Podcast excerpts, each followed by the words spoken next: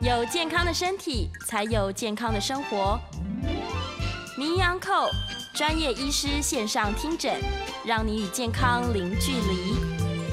各位听众朋友，大家早安，欢迎来到 FM 九八点一九八新闻台。您现在所收听的节目是星期一到星期五早上十一点播出的《名医央叩》，我是主持人要李诗诗。今天的节目同步在九八新闻台的 YouTube 频道正在直播中，所以如果你现在手机还有电的话，你可以打开你的手机，对，来到我们的 YouTube 来跟我们做这个现场的直接的互动哦。那同时节目我们也会上传到我们的《名医 Uncle Podcast》，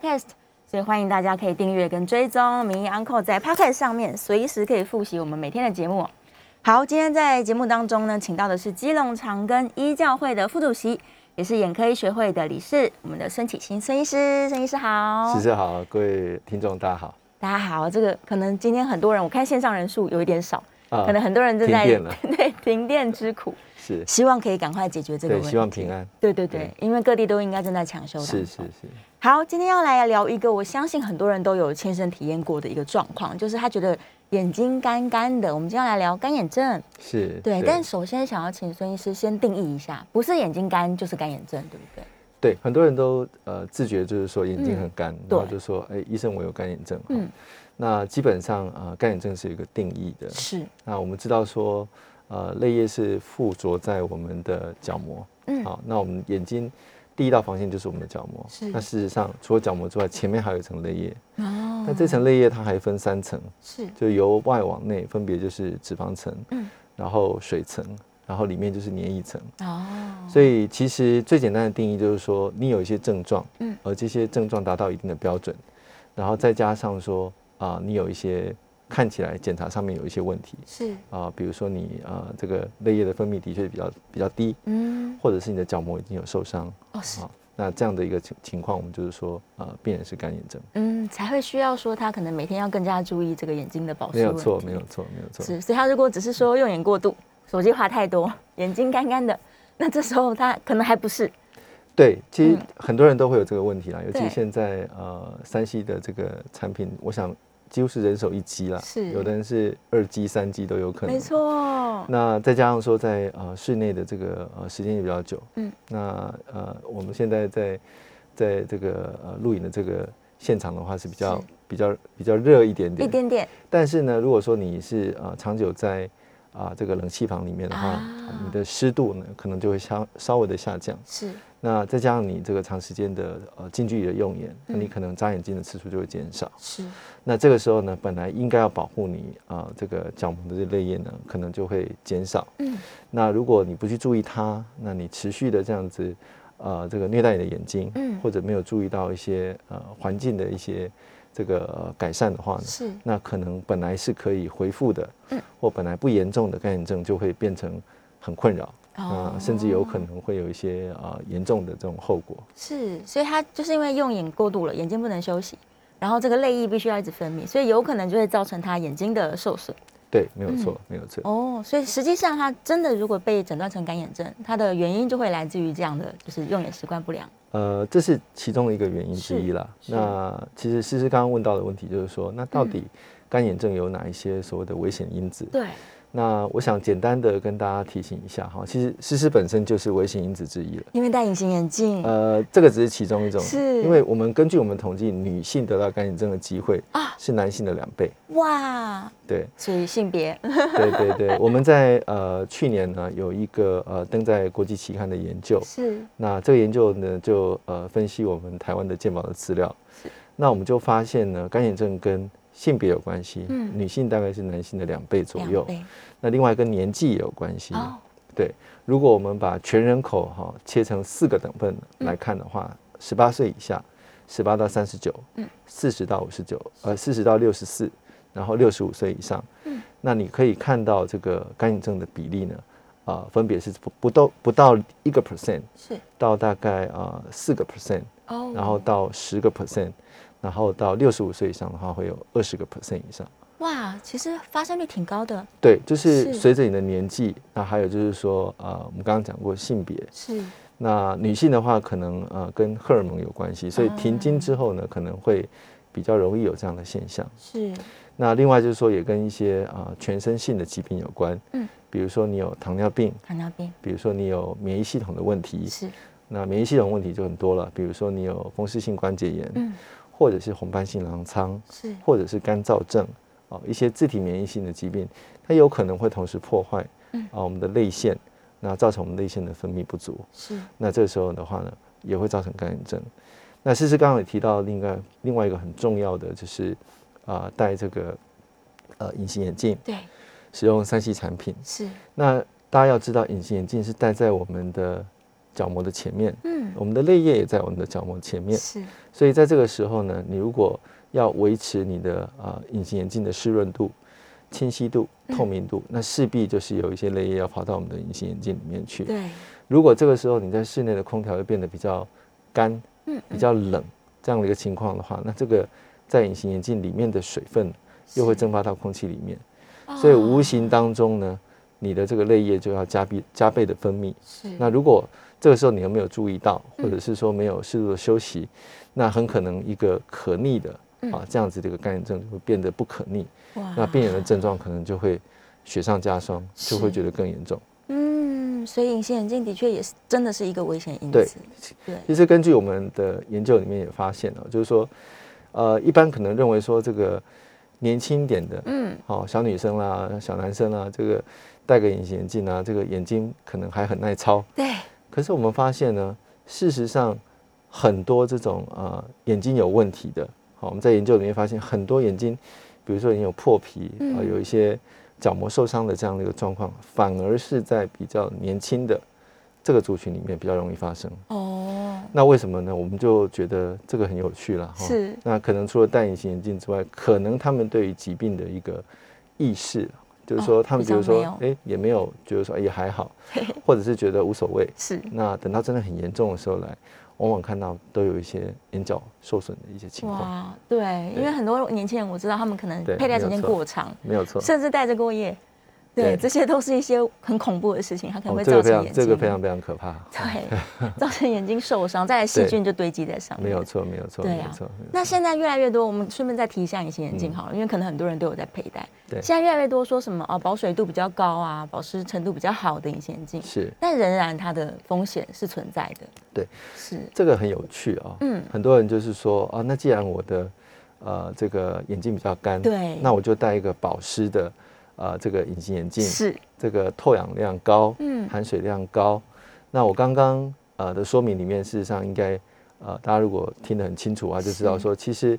我们的泪液里面是嗯跑到我们的隐形眼镜，对，然后让我们的隐形眼镜维持它正常的一个形状是跟透明度。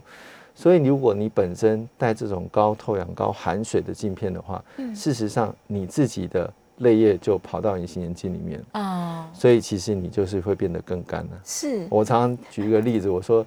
我说有钱人呢、嗯可能花个花个十亿、二十亿，可能都不觉得有什么问题。可是如果你本身没有钱的话，嗯，那你可能呃，这个不要讲几亿啊，可能拿个几千万出来，你都觉得这个对你负担很大。哦那其实这个意思就是说，如果你本身就是比较干，你对，再去带这种会需要更多泪液分泌或者更多泪液去维持嗯镜片的保湿度跟含氧量的这样的镜片的话，那你可能会就会造成眼睛更不舒服。哇，所以所以这个是一 个这是一个很普遍的迷思，是可是我相信很多人可能都不是很清楚没有，都错觉得说，哎，我戴这个高含氧、高保湿的，这个大概没有什么问题。对那提供给我们的呃这个听众做参考。是，所以如果你本身已经有干眼的困扰的话，你这可能要考量一下，就是对这样子， 是你可能要寻求专业的意见，不要自己是啊、呃觉得自己当医生的，觉 得说，对哎，就是听了一些广告，觉得这样对你眼睛比较好。对对，事实上可能不是这个样子。对对嗯对对对，对，不是对这样子的。太好了，今天帮大家这个释疑， 把这个 对大家的迷思给解开。是是。是好，那如果假设他真的是干眼症了，他除了会觉得眼睛干之外，刚刚说其实这一层泪液是保护角膜的。对，没那错。干眼症的患者，他实际上除了干干的，还会有什么样延伸的问题吗？哦，非常好。嗯，其实呃，我们也做了一些呃初步的一些研究跟分析。是其实干眼症的病人呢，他的呃最多的主诉当然嗯就是觉得眼睛比较干。是，那另外呢，有的人会觉得渣渣的。嗯，哦，我们呃闽南话讲就是点点嘛点点嗯哦，就是觉得眼睛里面有有东西，对啊，异物那甚至感有的人会会会瘙痒，是有沙粒感，那甚至有的人会觉得会模糊，嗯，眼睛会觉得很累、哦，很红，是，哦，那隐形眼镜没有办法久戴，对，那常常有的有的人甚至会觉得哦，就是眼睛不想睁开，然后觉得哦，就是就是就是想要休息，眼睛就是不想打开。嗯，那通常呢，我们就开玩笑哈、是事实上，对于有干眼症的病人来讲呢，事实上是不是越夜越美丽哦，是越夜越痛苦、哦哇， 因为因为你你你想想就知道，就是说，当你眼睛一打开，你早上起来的时候，你就是要面对这整个环境嘛。是，所以，如果你本身的环境没有去改善它，嗯或者是你的呃生活的习惯哦没有去修正，嗯，而甚至你熬夜，那你隔天早上起来，你还要工作，然后你还要呃看很多书阅读，或者是呃不管工作各方面，是，那这样的情况的话，你就会造成你的眼睛的负担，事实上是日益加剧。对，那到下午晚上的时候，你的这个刺激呢，就会呃不断的让你的眼睛呢，呃就觉得不舒服。所以哦有干眼症的人，事实上大部分都是在比如说傍晚的时候，是，或在晚上，在一天刚即将要结束的时候呢，他会觉得特别的不舒服特。别痛苦，对，所以其实如果有这样的一个症状的话，我觉得就嗯需要啊、呃寻求专业医师的一个协助。是是，对所以你观察一下自己的用眼状况，想说，哎，对对对，怎么对夕？阳西下我就不想睁开眼睛？ 对对对对对，会觉得特别不舒服，这样子。对，那对的确是非常非常对对，很很恼很恼人的一个一个嗯症状了。其实很多人觉得啊干眼症就还好嘛，反正就点个药水就好。对啊，可是呃，有时候一般人呃对于药水的选择也不见得那么正确。是那或者是他觉得说啊，我就点个凉凉的药水，然后嗯量一下，哎，怎么一开始觉得很好，怎么过个几几次之后，过几天之后就觉得哎反而更不舒服。嗯，其实呃，也许我们等一下有花一点时间可以讨论一下对对药水的一些选择，很多人的观念其实也不见得是正确的。嗯，没错没错，是对有可能对都是太凉了，对，对对对，追因求为一个感觉，是因为很多人的选择就是说，这个里面可能嗯，它是一个比如说是一个血管的一个收缩剂。哦，那因为我们刚刚讲过，干眼症的病人眼睛会觉得比较干，比较干，比较干的情况之下，它可能会让我们的眼睛里面这个渗透压会上上升。嗯，在这样的情况之下，会让眼睛变得比较红，嗯有一些发炎的状况。是那如果在这样的状况的时候呢，你用了这个血管收缩剂，能够让你的血管暂时呃收缩，然后得到呃这个初步的缓解。是，可是你要知道，它的作用的时间事实上不是很长，嗯，所以它如果过了那样子的一个时间之后呢，啊、就会让你啊、原来的症状其实反弹的更严重，是加剧的，加剧的，嗯那甚至让他觉得更不舒服。这时候你就会想要再去点，可是因为哦往往这些药物里面，呃，不管它的赋形剂，不管它的药物的主成分，呃，可能都不建议就是长期的使用。是所以如果自己去买一些药物，或者自己呃觉得说点了之后会缓解，然后嗯没有去看医师的时候，其实往往。有时候是衍衍生另外一个问题出来，这个是反而让人家嗯觉得比较可惜的地方。是是是，而且这个眼部的这些血液循环，它其实是因为你已经有问题了，对对，那你暂时压住这件事，，对，没有错，没有错。我想，我想事实很清楚，你是药师，对你很清楚，就是说，其实，呃，一些一些药物的使用，如果嗯超过它的一个期、一个一个极限了，或者是说，呃，指示的这样子的一个呃这个这个频率的话，对，那很可能会有一些问题。没有错，对，对所以大家可能不能只是治标不治本啦， 对对对还是要来把自己的这个用眼习惯给改对善。对对对对对，没有刚刚有错。提到说这一切的干眼造成的不舒服，它有没有可能真的严重到会让角膜受损，甚至是导致失明这么这么严重？哦，有有有，嗯，呃，基本上在我门诊里面我，我因为我大概是就是说这方面的病人也看很多是，那也有一些院里面的同事会把一些比较困难的 case 就是呃转到我这边来，嗯，那我就会发现说，其实呃，如果你一开始在初期的时候，你没有采取一些有效的呃这个，比如说呃自我治疗的这样的方式，或者是注意自己的生活的习惯，然后呃适度的点药水，嗯然后嗯改变一些环境等等的话，很可能到后来呢。会有角膜破皮的情况。是一般来讲，我们干眼症的一个症状呢，我们也可以把它分为四个等级。嗯，好、那第一个等级就是说，呃，你可能有一些症状，可是呢，你眼睛呢，可能只是稍微有点红，对，角膜角膜没有破皮。那这个时候呢，就是我讲的，就是保守的治疗，嗯甚至你点药物的频率也不用太高。但是如果到第二个阶段的时候，这个时候你可能就已经开始有角膜破皮的状况，嗯，你的结膜红之外，你可能有角膜破皮的情形。这时候我们如果做一个简单的检查，你就可以看到角膜上面有一些点状的染色，哦这种所谓点状的染色，就是细胞可能已经死掉了，那这可能是让你觉得眼睛会怕光，嗯嗯会点点是哦这样的一个来源。那这时候我们可能就需要用一些，比如说保湿的凝胶也好，或药膏也好，嗯去修复它。那如果说你再不去注意的话呢，这些破皮呢可能会就会变得比较大范围，是哦，整片的破皮，或者是如果你有一些啊、我刚刚讲的一些危险因子，嗯比如说嗯你有糖尿病或其他的问题，可能这个破皮就会呃扩散成，比如说是大范围的破皮，是那甚至是感染。嗯嗯那你要知道，我们的角膜事实上是很薄的，你如果感染的话，就会变到所谓的第三期或第四期，是那这时候会造成不可逆的结果。哇那我临床上呢，事实上有遇过几个 case 呢，啊、不管是戴隐形眼镜也好，嗯或者本身有一些啊这个全身性的疾病，那我印象最深刻的就是大概十几年前有一个二十多岁的的女生，嗯那她因为眼睛干，然后在外院治疗，那治疗了之后她也不以为意，那就就是继续点药水，那药房自己买，结果到后来，呃，整个角膜已经变得非常薄，甚至完全都破掉了。那这个时候来，我们大概能够做的，除了就是说赶快让她的角膜修补起来之外，是那基本上可能呃后续可能还有做一些角膜移植等等是啊、呃这方面的一些手术。嗯所以一般人的观念就是说，干眼症不是病，或者干眼症是小病。对我想指的应该是初期，如果呃还可以去呃去修复它，是然后去注意它，那不至于太严重。嗯可是如果你轻忽掉这个疾病，可能带给你的一个生活上或者是身体上的啊、呃嗯这样的一个冲击的话，是那我想它可能会带来很严重的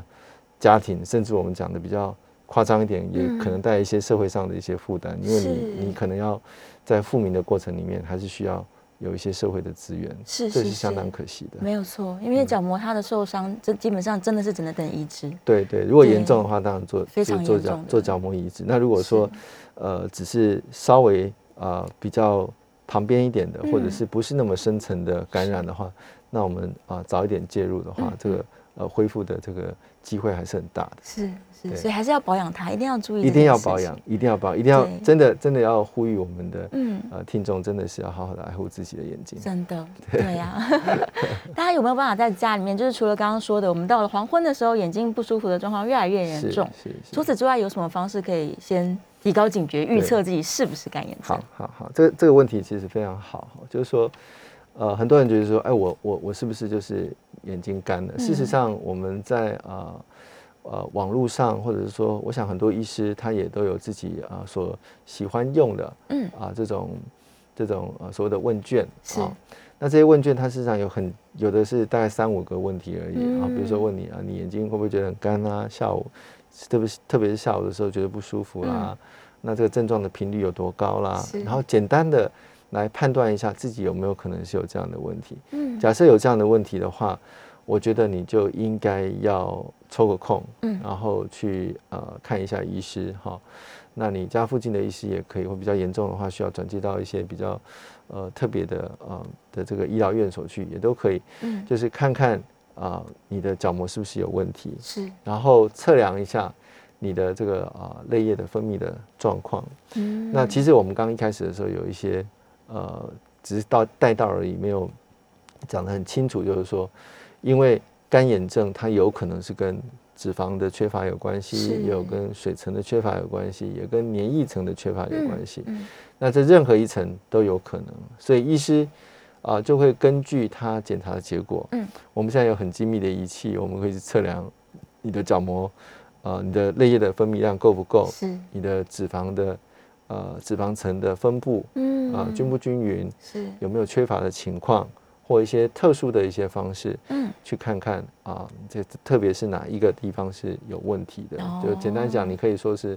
缺水型的啦，缺油是型的，或是都缺。嗯哦，在这样的情况下，我们就针对你的呃问题诊断对出来之后，然后啊、再来啊、加以治疗。是，那通常的话，我觉得，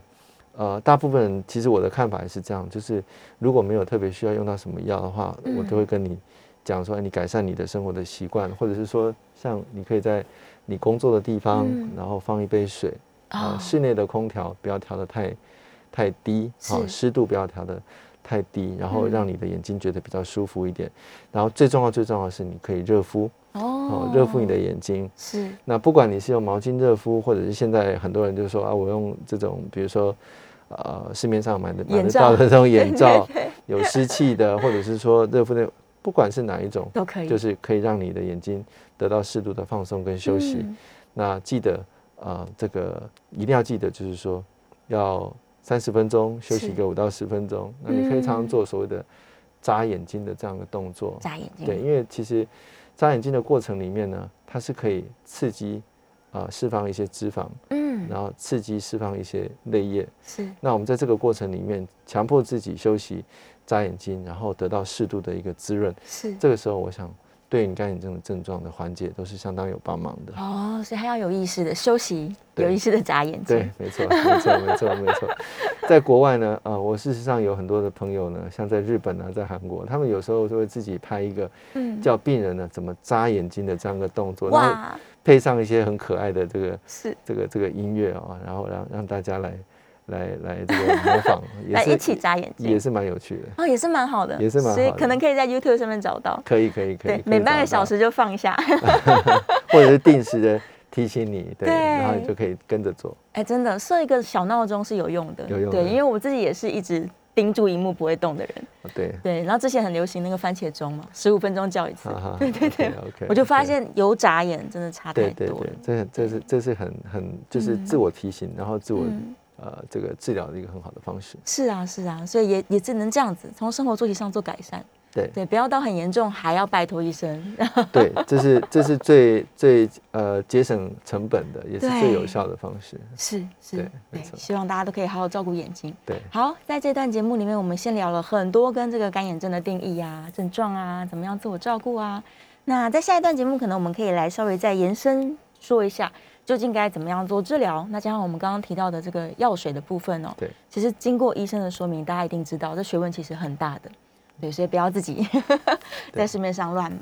好啦，在这个我们的聊天室当中，有一些小小的问题，我们等一下在下一段节目也可以来一并回答。那我们也是开放 call in 的，call in 专线是零二八三六九三三九八零二八三六九三三九八。好，休息一下，进一段广告，很快回来。欢迎回到 FM 九八点一九八新闻台，你现在所收听的节目是星期一到星期五早上十一点播出的 《名医 Uncle》，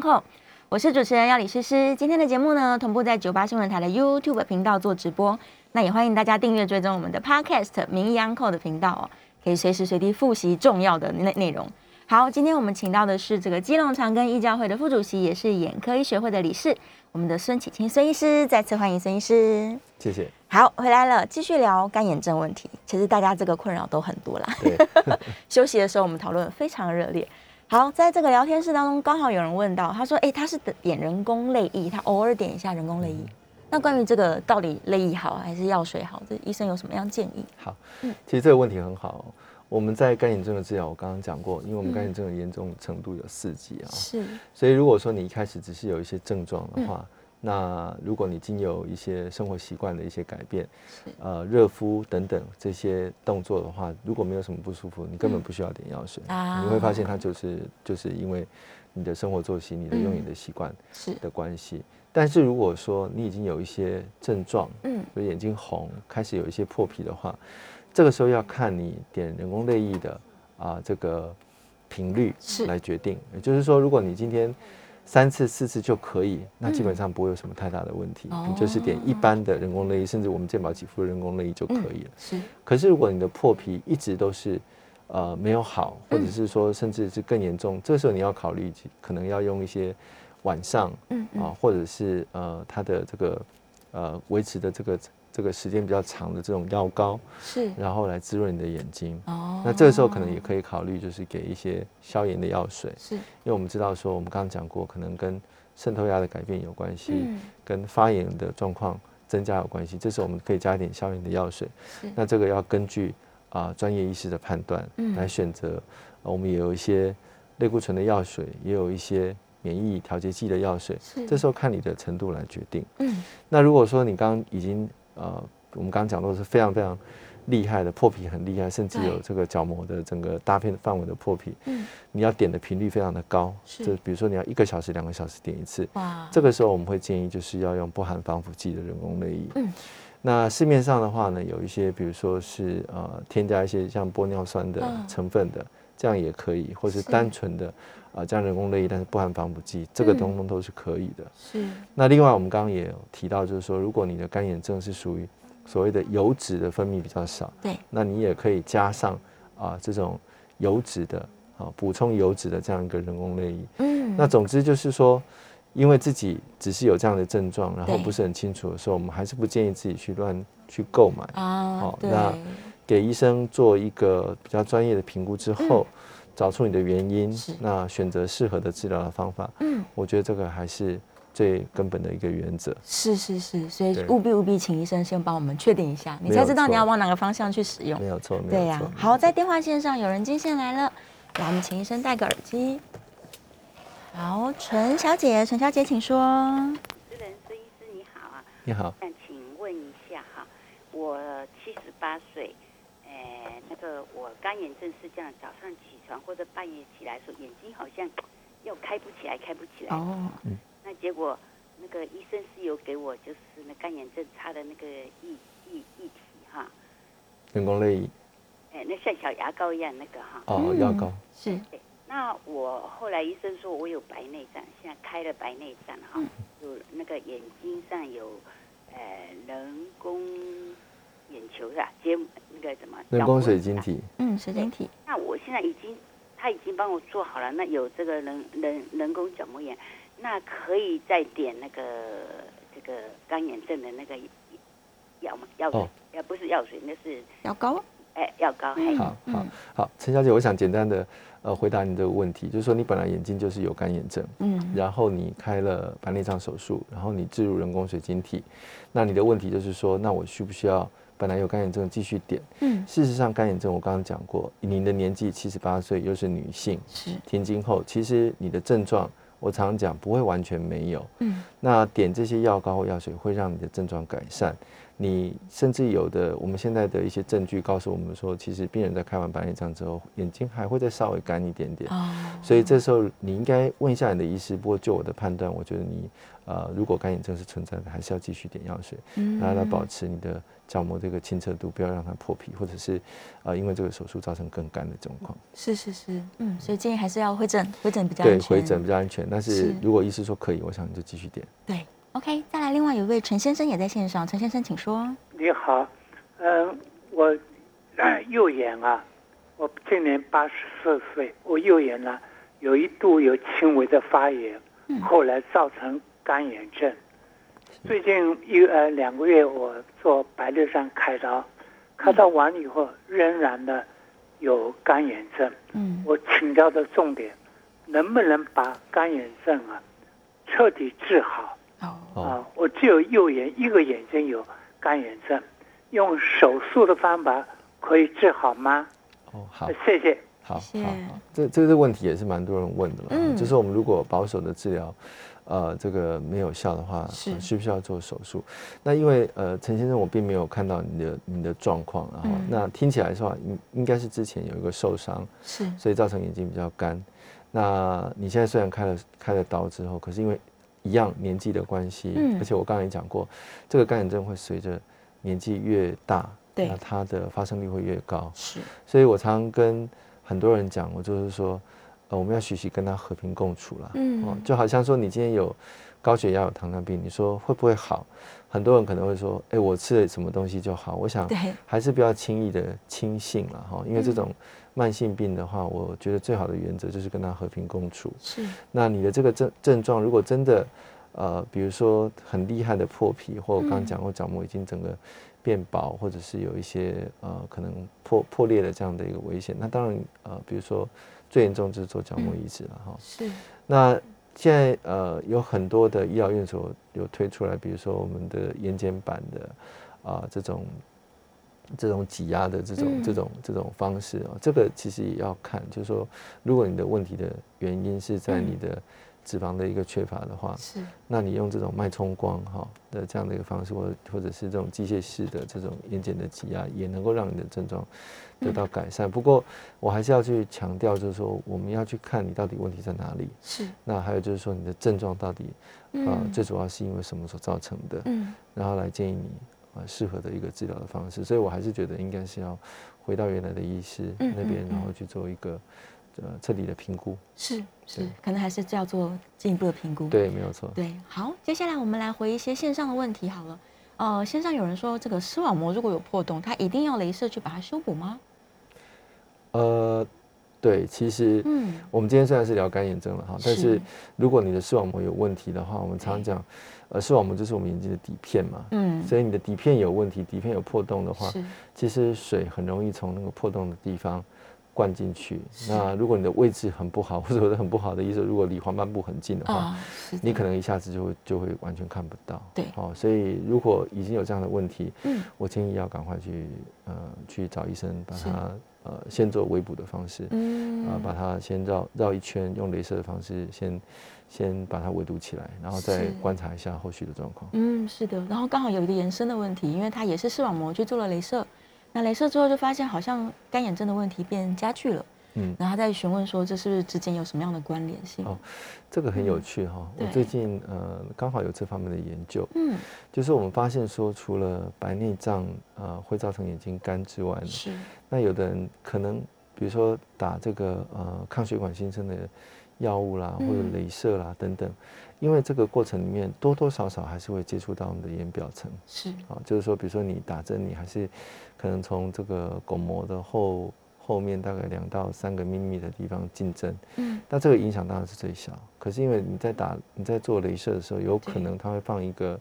这个接触镜，啊嗯那这样子的一个接触镜贴在你的角膜上面，那而且要看那个位置，它要打的一个位置，所以相对的话，直接跟我们的角膜接触的时间比较久。嗯嗯，所以如果本身你就有这些危险因子在，比如说眼睛本身就比较干，或者是我刚刚前面提到一些全身性的疾病的话，是那的确这个风险会稍微高一点点。哦哎，所以呃，我没有办法呃直接的说绝对有相关，但是我嗯目前看起来是的确。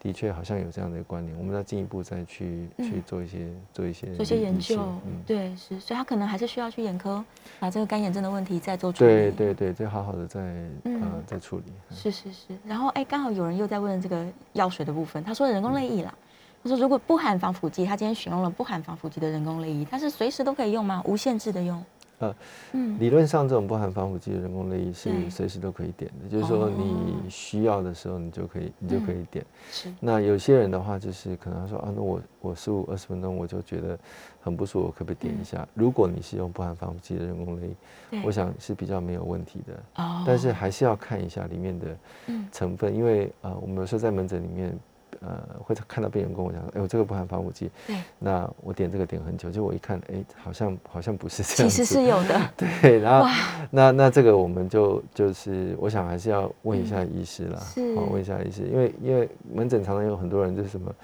儿子、女儿在美国在哪里？哦很好心啊，对寄一个什么东西来，结果我们一看说，哎，这个好像跟你的目前的嗯症状是没什么关系。不太适合。对，有时候我觉得还是还是给医师嗯啊、呃稍微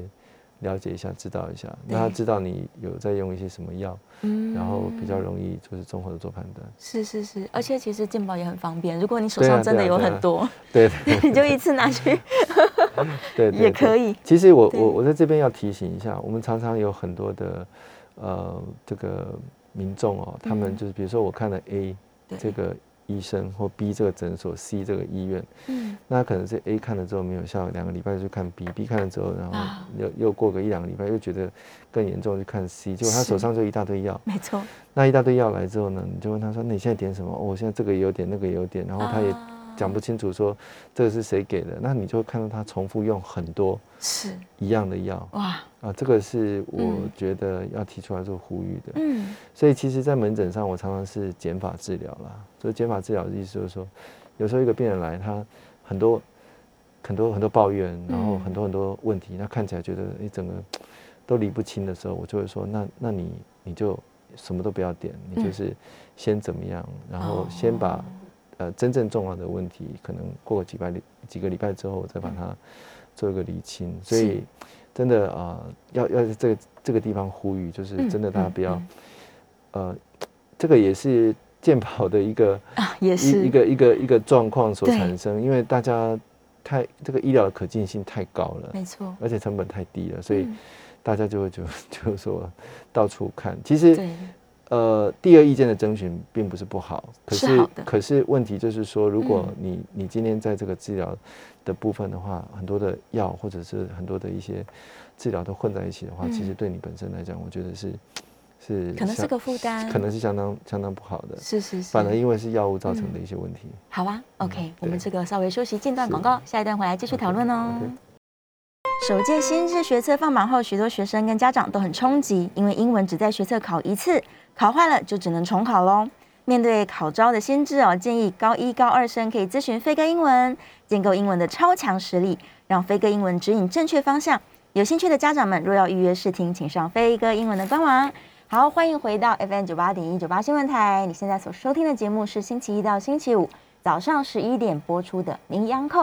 我是主持人要李诗诗。今天的节目呢，同步正在九八新闻台的 YouTube 做直播当中，欢迎大家来到我们直播的画面上面，可以来直接跟我们做线上讨论哦。那也别忘了订阅《名央课》的 Podcast，可以随时随地做复习。好，这个继续来讨论，我们请到的是基隆长庚医教会的副主席，也是眼科医学会的理事孙启清孙医师，再次欢迎孙医师。谢谢谢谢。好，我们还再讲一次空运专线哦，空运专线是零二八三六九三三九八零二八三六九三三九八，欢迎大家进线来一起讨论干眼症。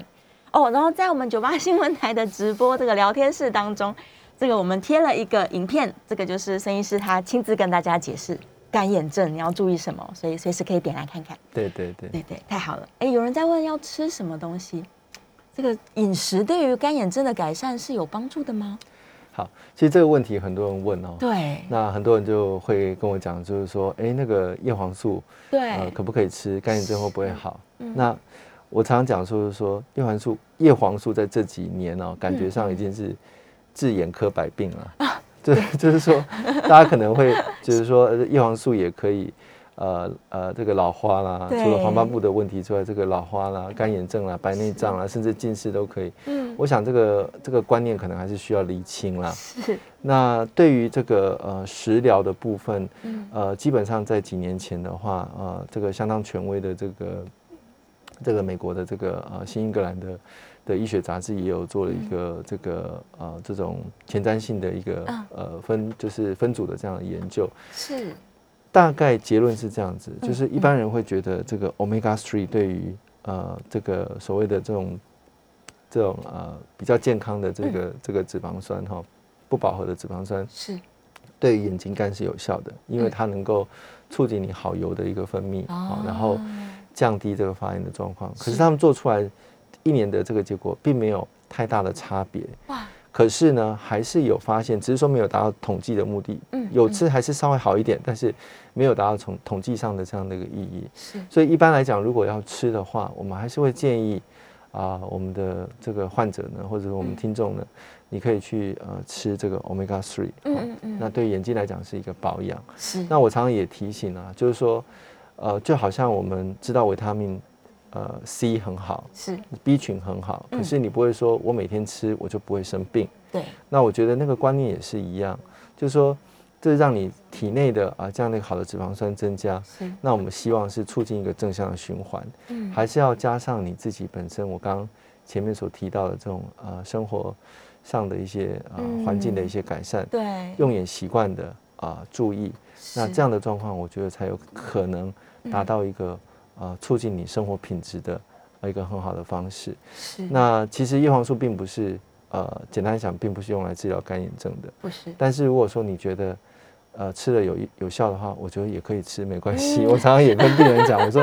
其实有时候他觉得好，你跟他说这个不好，他反而觉得心里面就有失落感。是，那同时，其实对我们的眼睛来讲，也是也是有帮忙的。嗯所以你也如果真的是需要吃，我觉得综合维他命其实也是 OK 的。也是蛮好的，是的对，多吃是蔬菜水果啊，没错，新鲜没错，食没错，物，没错。对啊，我们在电话线上有两位，来，我们先请廖小姐，廖小姐请说，哎，你好哈，嗯我你好是那个，呃，我我是那个那个嗯 RP 的孩子，因为我是遗传基因哈，是我是母系遗传。那诶，您刚才就讲说是眨眼睛，那请要要怎么个眨法？然后呃，我那个热敷的话哈，要多少个热度？要怎么个敷法？那 RP 的孩子的话哈，就是视网膜色素病变，还有指望吗？因为我妈妈都已经全盲的，那我们的遗传基因很毒，那我们三个孩子头尾都中奖，那现在说我们活着人是要怎么自救？可以帮我们吗？好好，呃，廖小姐，我想您的问题大概分两两个部分，然后就呃，针对 RP 的部分，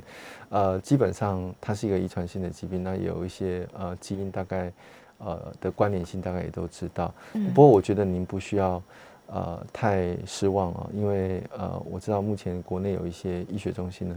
呃，已经开始在进行这些呃基因的治疗。那我常常讲，我说呃，人活着就是要有一个希望嘛。有很多疾病在过去可能都没有办法治疗，我们现在发现，呃，也许我们可以从呃基因治疗的一个角度来切入的话，那在未来我相信也有很多的一些临床的试验，呃，这个部分千万不要呃失去一些希望。我相信呃呃不久将来我们的这个呃医疗的医学的一个进步，应该可以带给您呃跟您的孩子一些实质实质上的一些帮助。是。那第二个部分的话，您有问到就是，呃，要怎么扎眼睛哈、那另外就是，呃，有提到就是说这个热敷的这个温度。嗯。那简单说，这个扎眼睛你要有意识的，嗯，有意识的自己觉得自己在扎眼睛，因为这就是一个完整的一个。啊，扎眼睛的过程、哦所以你可以适度的去提醒你自己，就比如说半个小时之后，那你就是做一个一分钟到两分钟，那你就眼睛用力的扎，然后再打开，哦，然后用力的扎，然后再打开。那这样的一个过程里面的话，那能够促进你的呃泪液，不管是脂肪或者是水层的分泌，我想对你的眼睛一定有帮忙。是，那在热敷的这个温度的话，呃，一般建议的话是大概洗澡水的温度哈、嗯所以也就是大概四十出头就可以，就四好十了嗯不要超过四十三哈，大概四十二度左右。那这样的温度的话是有助于啊、假设你是这种呃脂肪缺乏型或脂肪阻塞的这样子一个状况的话呢，嗯啊，可以啊、呃让你的油脂可以做比较呃这个流畅的一个分泌。是，那以是上做这样的说明。嗯，手中把它搓热热的，这种温度也是还可 以，对不对？ 如果你没 有嗯其他的一些，比如说这个毛巾啊，或者是 哦其他的，对对。 其实有时候真的很冷的时候，你的手搓热热，对然后呼个这个对这个呼个气，对你眼睛也是会觉得也是觉得得蛮舒服也是觉的得，蛮对，舒手服上的没有热敷道具的时候，把手搓 热。对对对，这可以对，好，再来有位林先生，林先生请说。啊，医师两位好，是 你好，刚刚听到你说用基因治疗，嗯我感到有安慰，要不然我也是有点失望呢。是哦是是，那我我请教你有一个问题哦，我是收缩性网膜炎，嗯等于是视视线一直萎缩了，嗯嗯，哎，那我有开过白内障之后，有看再看一段时间，然后现在越越来越看不见了。那我听说那个那个眼药水可以抑制视神经的萎缩，有没有这回事？哎，什么样的眼药水？嗯，哎，看看有没有名声。好。呃，我想这这也是一位啊、呃我们这个 RP 的这个病友哈，是，那基本上对于 RP，我刚刚的说明，我想大概大概是这样。但是，呃，有时候坊间会有一些说，呃，使用一些什么什么药物，吃什么东西，什么祖传秘秘方，然后有一些呃，就是很奇怪的连接哈、我在这个地方真的要郑重的呼吁，就是呃，第一个我们呼吁我们的呃主管机关哈、看到这个这样的广告，事实上我们眼科医学会都有主动的把这些、这些不实的广告哈是啊、呃就是连接给我们的的这个警察的执法的机关然后、但哦是嗯很多都是国外的这个这个 IP 哈、所以我在这个地方，我觉得我们还是呃。呼吁我们一般的这个民众，千万千万不要去相信这些、这些呃，甚至他会移花接木啦，哦就是嗯就是说，这个是我们眼科医学会的、的某某某哈。那甚至可能搞不好哪一天看到我的照片会在上面，然后觉得我去帮 帮谁去介绍什么什么样的药物，我觉得这个这个真的都要做一些查证啊。哈所以呃，目前来讲，并没有嗯说啊、呃有什么特别在 RP 上面药水是可以帮忙的。那有一些呃新的进展，我相信呃在一些公正的报章媒体或者是、嗯呃一些像柜台哈、这样会做这样的一个报道，我相信才有可能值得呃进一步的嗯呃去了解。那呃应该是没有我做这样的一个说明。是是是，其实坊间很多可能为了行销啦，他们会做一些引用啊、穿插，对对。对，但对没病友错来说，这可能反而是一个对，我觉得这千万不要嗯随随便相信。是对是，所以最好还是问专业的医生。像像电话进来就是非常好的一个做对法。对对，没有错。好，这个最后这个时间不多，虽然线上还有很多的问题，可能有人在问维他命 A 啊、磷虾油啊等等的，但我们想要利用最后一分钟，请医生做一个总结。嗯究竟大家应该要怎么样来面对干眼症这个问题？怎么样照顾自己？好嗯，其实我觉得第一个是要培养对于呃疾病的自知啦，是就是说，呃，很多人可能无形当中在伤害自己的眼睛哈、嗯比如说你长时间的用眼，然后对你可能刚刚诗诗讲，就是说你可能戴隐形眼镜戴了过夜，嗯那你有一些不正不正确的一些观念啊，对自己我们刚刚有提到，很多人喜欢出国自己去买一些药水，是嗯那买回来觉得哎用了很好，可是哎怎么一阵子不行了，或者是呃状况越来越糟糕，嗯所以你一定要去知道啊、呃哪一些是正确的讯息。是那再者就是说，当你有这些症状的时候呢，你一定要寻求专业的一个这个意见嗯哦，嗯也就是说，你的呃你是不是真的是干眼症？那嗯你的干眼症的程度到哪里？对呃，需要做什么样的治疗是？那医师一定会给你一个很客观、很公正的啊、嗯这样的一个评估是跟，治疗。那最后当然就是你要遵照医嘱啦，对，保护你好自己的眼睛。保护自己。谢谢医是生。